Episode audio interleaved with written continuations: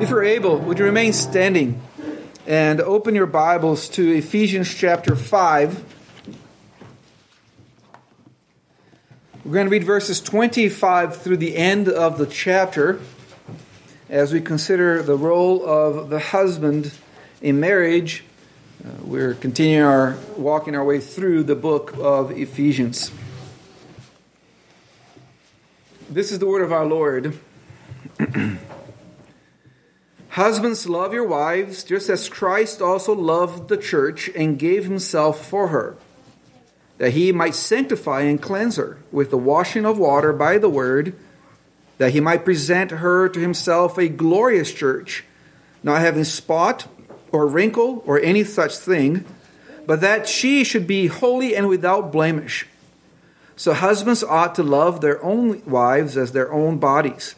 He who loves his wife loves himself. For no one ever hated his own flesh, but nourishes and cherishes it, just as the Lord does the church. For we are members of his body, of his flesh, and of his bones. For this reason, a man shall leave his father and mother, and be joined to his wife, and the two shall become one flesh. This is a great mystery, but I speak concerning Christ and the church. Nevertheless, let each one of you in particular so love his own wife as himself and let the wife see that she respects her husband. This is the word of our Lord. Let us pray together. Father, we pray that you would open our eyes to see glorious things concerning your word, concerning you, concerning what you want for us in this passage. For us, in Jesus' name, amen. Please be seated.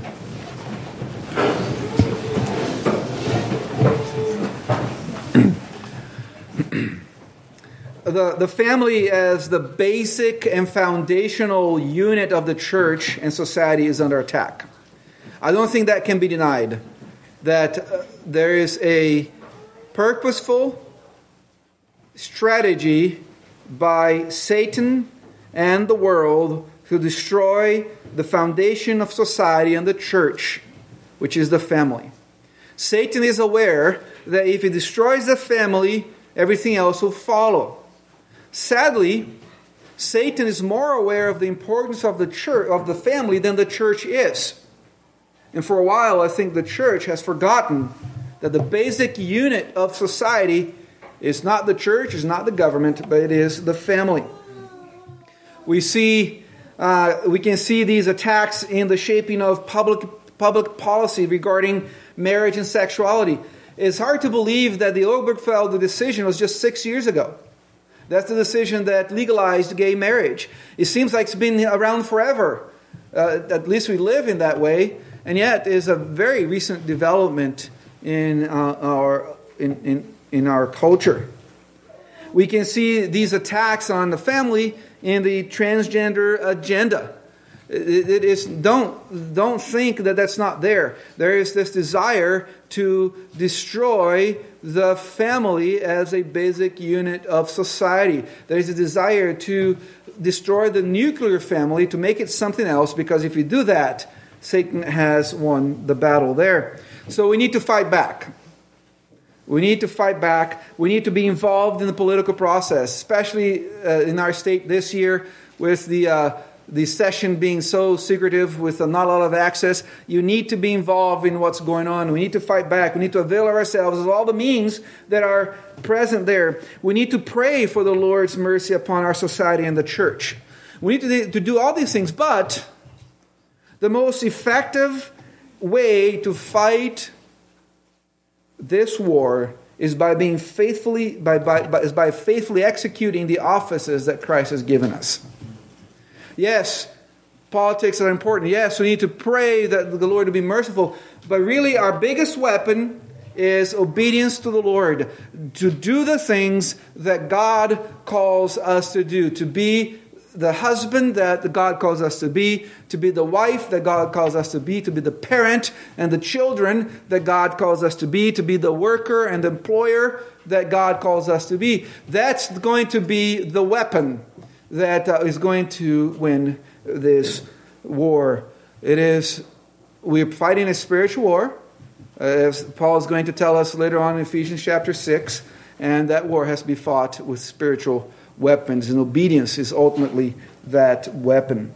Three days, three Lord's days ago, we considered the, the role of the, the Christian wife as the submitting partner. Last week, we took a look at Christ's love for the church as the pattern that the husband is supposed to follow. Today, I would like for us to look at the, Lord, the husband's calling as the loving leader, loving leadership in the family. Guys, as husbands, we can write all kinds of very persuasive blogs. We can do all kinds of protests. We can uh, fight for political change. We can do all these things. But if we are not loving our wives, we have actually become agents of Satan in the destruction of the family. And that's important that you hear. If you don't hear anybody, anything else, if you as a husband is not loving your wife, you are an agent, an instrument of Satan in destroying the family. And I don't think I can put this strong enough. Now, some of you say, okay, it's a, it's a, it's a sermon about husbands, so I'm not a husband. I'm just going to turn it off. Wake me up in time for communion. Uh, don't do that, right? Let's say that you are uh, a, a widower who's not planning on getting married. This is important for you because this is such a important foundational piece of the Christian worldview that if that's not how you think, even if you're not going to get married, if that's not how you think, you're going to have problems with the rest of the Christian worldview. And particularly, you're going to have problems understanding Christ's relationship to the church. Not only that, as an older man, you're called to come along younger men and mentor them in this area. Well, I'm a widow. I'm not. I'm, I'm never going to be a husband. I'm a woman. Well, uh, you are to train, as according to Titus 2, younger women to love their husbands and to encourage certain things in their husbands. So you need to know these things. Well, I am already married. Well, then this is for you, for both of you, so that you can grow in that as well. Oh, I'm a, I'm a kid. That's not for me. Well, Lord willing, the, the, Lord's going to bring you a spouse someday, and you're going to need to either be this man that we're going to talk about, or you're going to be looking for that in a man. Now, one day, Charity and um, Sadie and Ashlyn are going to have a 3,000 men lined up there, the parents' door. You know, Grant and uh, Adam and Nick are standing there with their weapons in hands, trying to scare them away. Well, Charity Sadie, Ashlyn, and all the other girls from the church need to know what is it that I'm looking for in the man that God has for me. This is what you're looking for, girls. Guys, you want to get married? This is what you need to be in order to, as Voddie Baucham says, to, to marry somebody's daughter. This, you, so let's stop thinking about finding Mr. Right. Let's talk about let's stop thinking about finding Mrs. Right. Can we just think about being Mr. Right?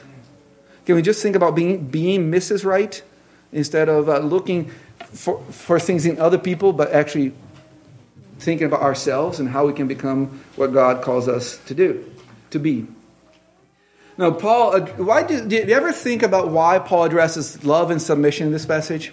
Why not other things? I mean, we know that marriage has other problems. If you're married, you know that there's all kinds of things that Paul could be talking about that would be helpful. He could be talking about communication. He could be talking about finances. All kinds of things that uh, struggles in marriage, but he picks love and submission. Why these two areas? Well, Paul addresses submission and love because these were the two elements of marriage cursed because of the fall. If you remember, when Adam and Eve fell, and in, in them all of us fell, God cursed them.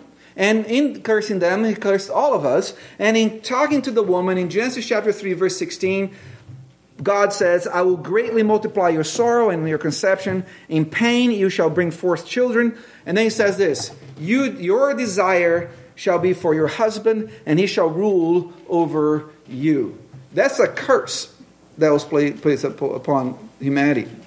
And when God says that uh, as a result of sinning against him, the wife's desire will be for her husband, he is saying that her desire will be for the role of her husband. The curse is not that she's going to be pining for her husband so much and so on. No, she wants she will want to be what her husband is. She wants to have the role that God gave to her husband. Her natural inclination will be to want to do what her husband is called to do. She will naturally find it difficult to submit to herself to her husband. And that's why Paul addresses that here in Ephesians chapter 5. And when God says that as a result of sinning against him, the husband will rule over the wife, he is saying that instead of being a loving leader, he will naturally be a tyrant or an idiot. Now, the word idiot just means self centered. That's really what the word idiot means. And that's what an idiot is, is somebody who's just focused on himself. That's who eh, we laugh, man, but that's who we naturally are. Apart from Christ, that's what you and I are either tyrants or idiots, with nothing really in between. Selfishness will naturally mark his, our attitude toward his, our wives. Instead of seeing his wife as a perfect helper God has given him, he will naturally see her as someone to subjugate. Do you get that, husband? That your wife is your perfect helper? Do you know how I know that? You're married to her. And that's it. You're married to her. Therefore, that woman to whom you're married is the woman that God said is going to be the helper, the perfect one for you. Stop thinking about the million, million women out there that could be, do a better job because they don't exist. And it's pretty, you know, full of yourself to think there are a million women out there that would be interested in you anyway. the woman you're married to is the perfect helper that God has given you. But naturally, we're not going to see that. We're going to see her as someone to subjugate. That's what we do naturally because of the fall. So it should be clear to us that in order for a wife to be a godly wife and a husband to be a godly husband, they need to be liberated from sinful from their sinful nature through the work of the Spirit. You cannot be what God calls you to do here, to be here in Ephesians, without having been redeemed by Jesus Christ, without having been given a heart that's able to believe, without having placed your faith in Jesus Christ, being brought back to, from the dead, resurrected in Jesus Christ spiritually. Without that, you can't be a godly husband. You can't be a godly wife. The natural man, Paul says in Romans, cannot do the things of God. So you can see that God calls us for an impossible test, task on our own, but through His Spirit, He empowers us to be a loving leader, to be a submissive wife through by, by His grace. People of God, the Christian family is rooted and grounded in the gospel of Jesus Christ. And that's where we have to be in order to be a Christian family the, uh, the parallel text in Colossians, in its brevity, includes something that the Ephesian text, though much longer, doesn't include, at least not explicitly. In Colossians 3, verse 19, the apostle says this He says, Husbands, love your wives, and here is the concept that's not in Ephesians, and do not be bitter toward them. Do not be bitter toward them. Do not be bitter toward them is literally do not make yourself bitter toward them. Don't make yourself bitter towards them. A New Testament scholar says this. He says, in particular, he, talking about the husband, must scrupulously, scrupulously avoid the temptation to resent her being the person she is, to become bitter or angry when she turns out to be, to be like him, a real human being and not merely a projection of his own hopes and fantasies. So, in being the husband that God calls us to do, man, God is calling us to not be expecting our wives to be anything different than human. To not to be bitter towards them when they don't, they're not what we fantasize them to be, because guess what? They're just like us. And that we can't. Therefore, be careful not to be bitter towards your wife. Paul is commanding us husbands by the grace of God, not to have an angry attitude toward our wives. Because it's really what bitterness is, is a chronic anger. And Paul says, don't do that. Don't do that. Bitterness will lead to jealousy and competition. In Acts chapter 8, Paul is dealing with Simon the sorcerer.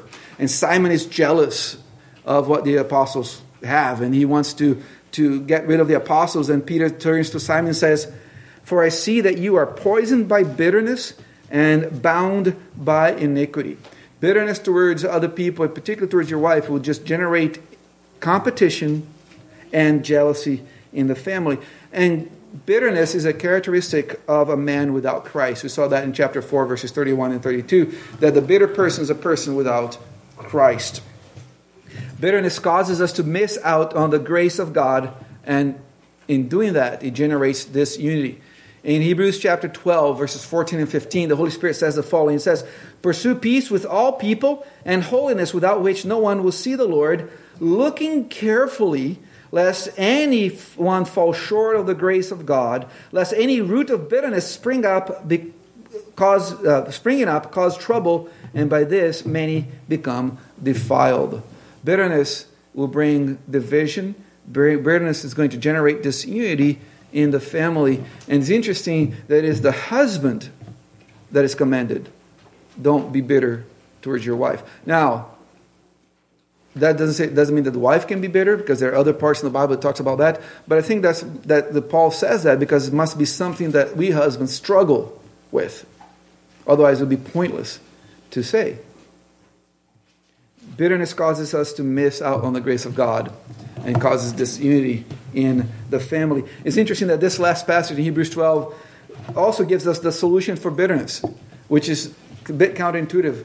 In uh, verse 14 of Hebrews 12 says, Pursue peace with all men and holiness, without which no one shall see the Lord. Looking, being careful that you don't have a root of bitterness in your heart. So, how is it that we avoid bitterness? According to Hebrews, by being holy. Holiness is the antidote to bitterness. This is not a self righteous holiness mustered up solely by our own efforts, but a holiness generated by the grace of God and grounded on repentance. Husbands, do you want to be a godly, do you want to be the model husband? Be holy. Be holy, obey God.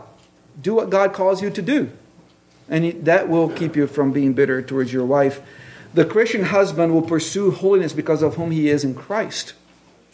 And that will spill into his marriage life as well. So, what Paul does here in Ephesians 5, in talking about the husband and the wife, he continues the put on, put offs that we find throughout the book of Ephesians. And when we bring Colossians in, we can see that Paul is saying, Husbands, put off bitterness towards your wife. And instead of bitterness, replace that with love toward your wife. F. F. Bruce was a, a renowned British New Testament scholar, and in commenting on this passage, he says, This is not simply a matter of affection, affectionate feeling or sexual attraction it is it involves his active and unceasing care for her well-being. Do you hear that, husbands? This love that we're supposed to put on for our wives involves our active and unceasing care for our wives' well-being. Period. That, that's what it, that it is. That's what it is. Now, you know how people often says say a lot of people even in the evangelical church say you know what? When paul says that the wife is to submit to her husband he didn't really mean submission. It was just a first century construct. It's not supposed to be for today. We're much more evolved. We're much more enlightened society. So this concept of submission must not be uh, for us today which is interesting because i've never heard anybody say that the concept of love is not for us today right? Everybody wants the love part but not the submission part. But i want you to think about this.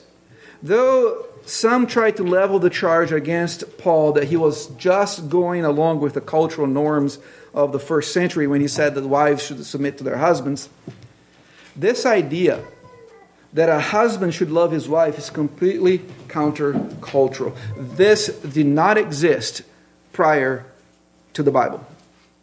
This was not codified outside of the scriptures. And this was not explicitly stated outside of Ephesians and Colossians. This is a revolution that Paul is bringing about. This is a revolutionary concept in a society where wives were treated as objects, as owned by their husbands. They had no legal standing in the first century. They, their identity was either in relation to their father or in relation to their husband. Other than that, they did not exist legally.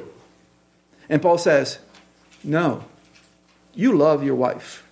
And you're going to love her with the ultimate standard of Christ towards, towards her. That is countercultural. We, we live in, in an age where people want to revise history. People want to erase history. Like the cancel culture. If we don't like it, we're going to make it disappear. And uh, we're told that Christianity is oppressive. And yet, if you actually do the work of studying history, you see that everywhere Christianity was went, everywhere the word of God was faithfully proclaimed, liberation took place, not repression. Calvin's Geneva was seen in Europe as the haven for women. Why? Because the Word of God was properly preached there, and women knew that they were going to be treated as the Word of God tells us to treat uh, to treat women. So don't buy this idea that somehow Christianity is repressive, that the Bible is repressive, because it's not. It's actually God's aligning things back to how He intended things to be. And as we, I've been saying, the pattern of the, or example of the husband's love for his wife is Christ's love for his church. And the first thing we see in that is that Christ's love for his church was unconditional. Therefore, our love for our wives must be unconditional as well. In verse 25, he just says that Christ loved the church. He didn't say Christ loved the church because she was worthy of his love. It doesn't say that uh, Christ loved the church because he was really attracted to her. It says that Christ loved the church. You the world has cheapened the meaning of love, so we need to remind ourselves what the true meaning of love is. And Paul's words in 1 Corinthians 13 is our good recalibration for our minds so we know what love is when Paul says love suffers long and is kind. Love does not envy. Love does not parade itself, is not puffed up, does not behave rudely, does not seek its own, is not provoked, thinks no evil, does not rejoice in iniquity, but rejoices in the truth, bears all things, believes all things, hopes all, hopes all things, endures all things. Notice that in none of these things regarding love, the love depended on the worthiness of the one being loved.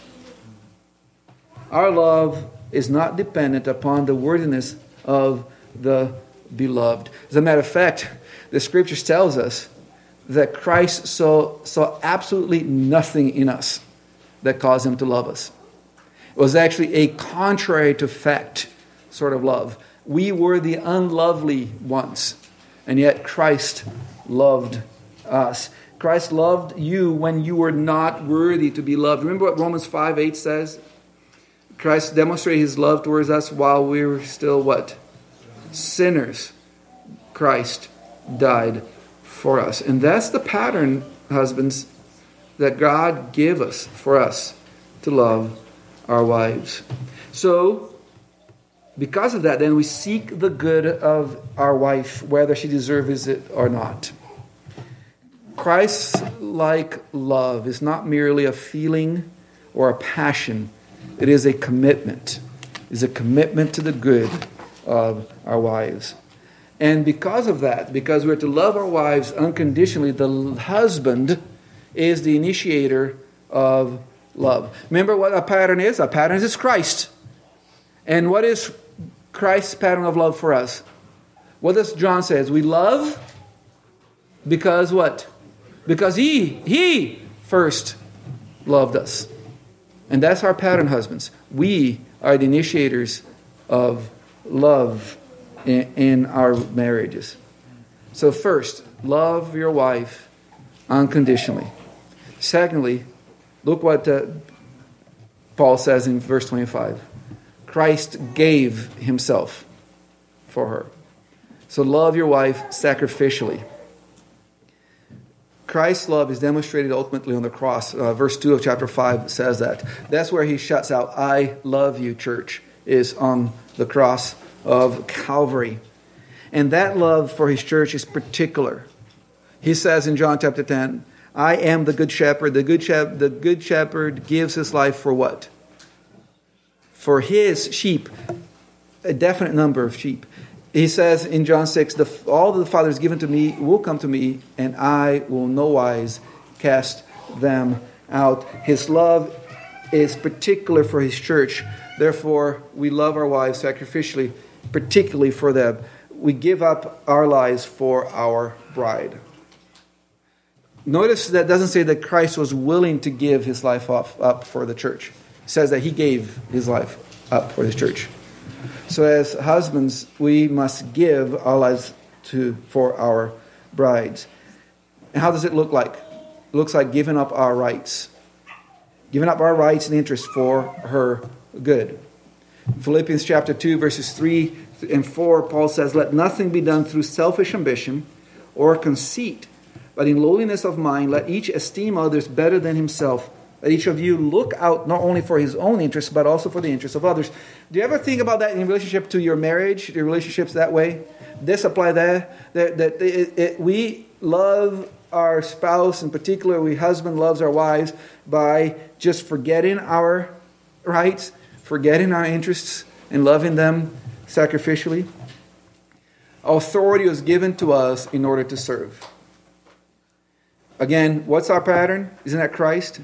Remember what he says in Mark 10, verse 45? I did not come, the Son of Man did not come to do it, to be served, but to serve and to give his life a ransom for many. So love your wife sacrificially. Thirdly, love your wife with a purifying love. In verses 26 and 27, that's what Paul says Christ does for his church. Christ, our bridegroom, is committed to making us holy. That's his goal. We're not saved to be happy, though if we're in Christ we have joy. We're saved to be holy. So that's the pattern.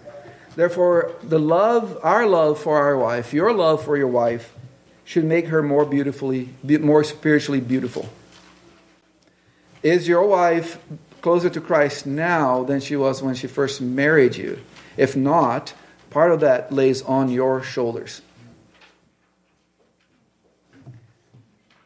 And I mean, part of love, loving your wife with a purifying love includes the, the courage to make biblical decisions that go against her preferences. Are you, do you love your wife enough even to make decisions when you know she's not going to like that? We, we want to be liked. We don't want people to be upset with us about our decisions. But as husbands, if we love our wives with a purifying love, we're going to make even those decisions that need to be made that she might not like, but it's going to be for the good of her and of the family. Fourthly, love your wife as you love yourself. In verse 28, Paul says that only crazy people don't love themselves, right? Nobody does not love themselves. So we that we the statement Paul says that every one of you men love yourself. Period. Nobody needs to learn to love themselves. You love yourself. Love your wife as you love yourself. Love you love her because you are united to her, he says in verse 31. He quotes Genesis 2:24. And you love her not because she's like a part of you, you love her because she is a part of you. Paul assumes that every man loves himself unconditionally. And that that's what it's supposed to do for our wives. Fifthly, love your wife by nourishing her. In verse 29, Paul says that's what Jesus does for the church. Guys, Christ has richly provided for us. That's all over the New Testament. Christ has richly provided for us. If He gave us Jesus Christ, if God the Father gave Him us Jesus Christ, what is it that's going to keep us keep from us? Romans 8 32, 32 says, If He given to us what's most precious in His Son, what thing is it that He's going to keep from you? And the answer is nothing. So Christ has provided richly for you, you provide for your wife you nourish her, and you provide for her materially. 1 Timothy 5 8 says that you're worse than an unbeliever if you don't provide for your household. If you don't provide for your family, you are in a worse place than somebody who never believed in Christ. You provide for us for her also spiritually, as we've seen already. And you meet her emotional needs to the best of your ability. 1 Peter 3 7 says, Husbands likewise dwell with, your, with them with understanding and that's something we're to do. We, we n- nourish our wives by meeting their sexual needs. In, in 1 Corinthians chapter 7, verses 1, uh, 3 through 5, Paul says that our bodies are not ours, and their bodies not theirs, and that we are to meet each other's needs there as well. So love your wife by nourishing her. And sixthly, love your wife by cherishing her. Like her. Enjoy her. Like being around her. Treasure her as the most precious treasure in the universe. Take time to understand her and give her honor, as 1 Peter 3 7 tells you to do.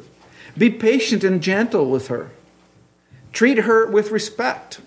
In Proverbs 31 is the virtual woman's chapter, but it speaks to the husband as well in verse 11 when it says, The heart of her husband safely trusts her. That's the idea of respect. Express appreciation and affection to her. Again, Proverbs 31, verse 28 Her children rise up and call her blessed. And often we stop there, but verse continues. Her husband also, and he does what? Praises her. So express appreciation and affection to her. And seventhly and lastly, love your wife by leading her. See that in verses 23 and 24. Christ is the head, and that's our pattern. And we are to lead our wives. Lead her in the Word. Lead her in the Word, which means that you are in the Word as well.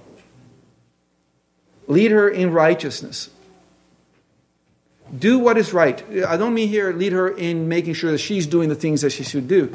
Lead her in doing the things that you should be doing. Looking at your own heart. Trying to take that beam out of your own heart before turning for to take the, the, the, the speck out of your wife's eye. Lead her in selflessness. Verses 28 through 30 tells us that. Lead her in intimacy. Lead her in decision making. Make decisions. And as the head of the wife, you're going to be her provider. You're going to be her prophet. That is, the prophet is the one that brings God to the people. You're going to be her priest. You're going to be found there on your knees praying for her, bringing her to God. You're going to be her protector. That's all part of leading your wife. And above all, love your wife by being a follower of Christ.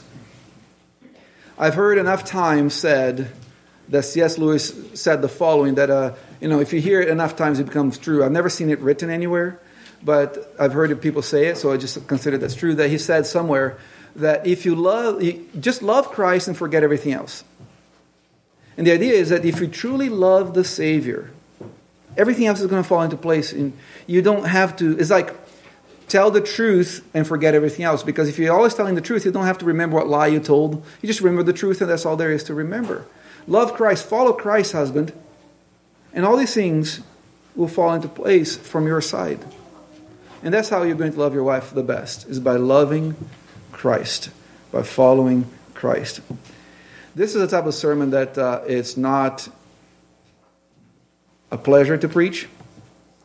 Uh, humanly speaking, sinfully speaking, on my part, because it's uh, one of those sermons that uh, is um, so far, some, in some areas, from my own reality as a follower of Jesus Christ that I feel like I, you know, I should preach on something that I've conquered, which would be like I don't know, have a verse somewhere in Leviticus. Um, but it's the truth of the word, and we all need to hear it. We all need to hear.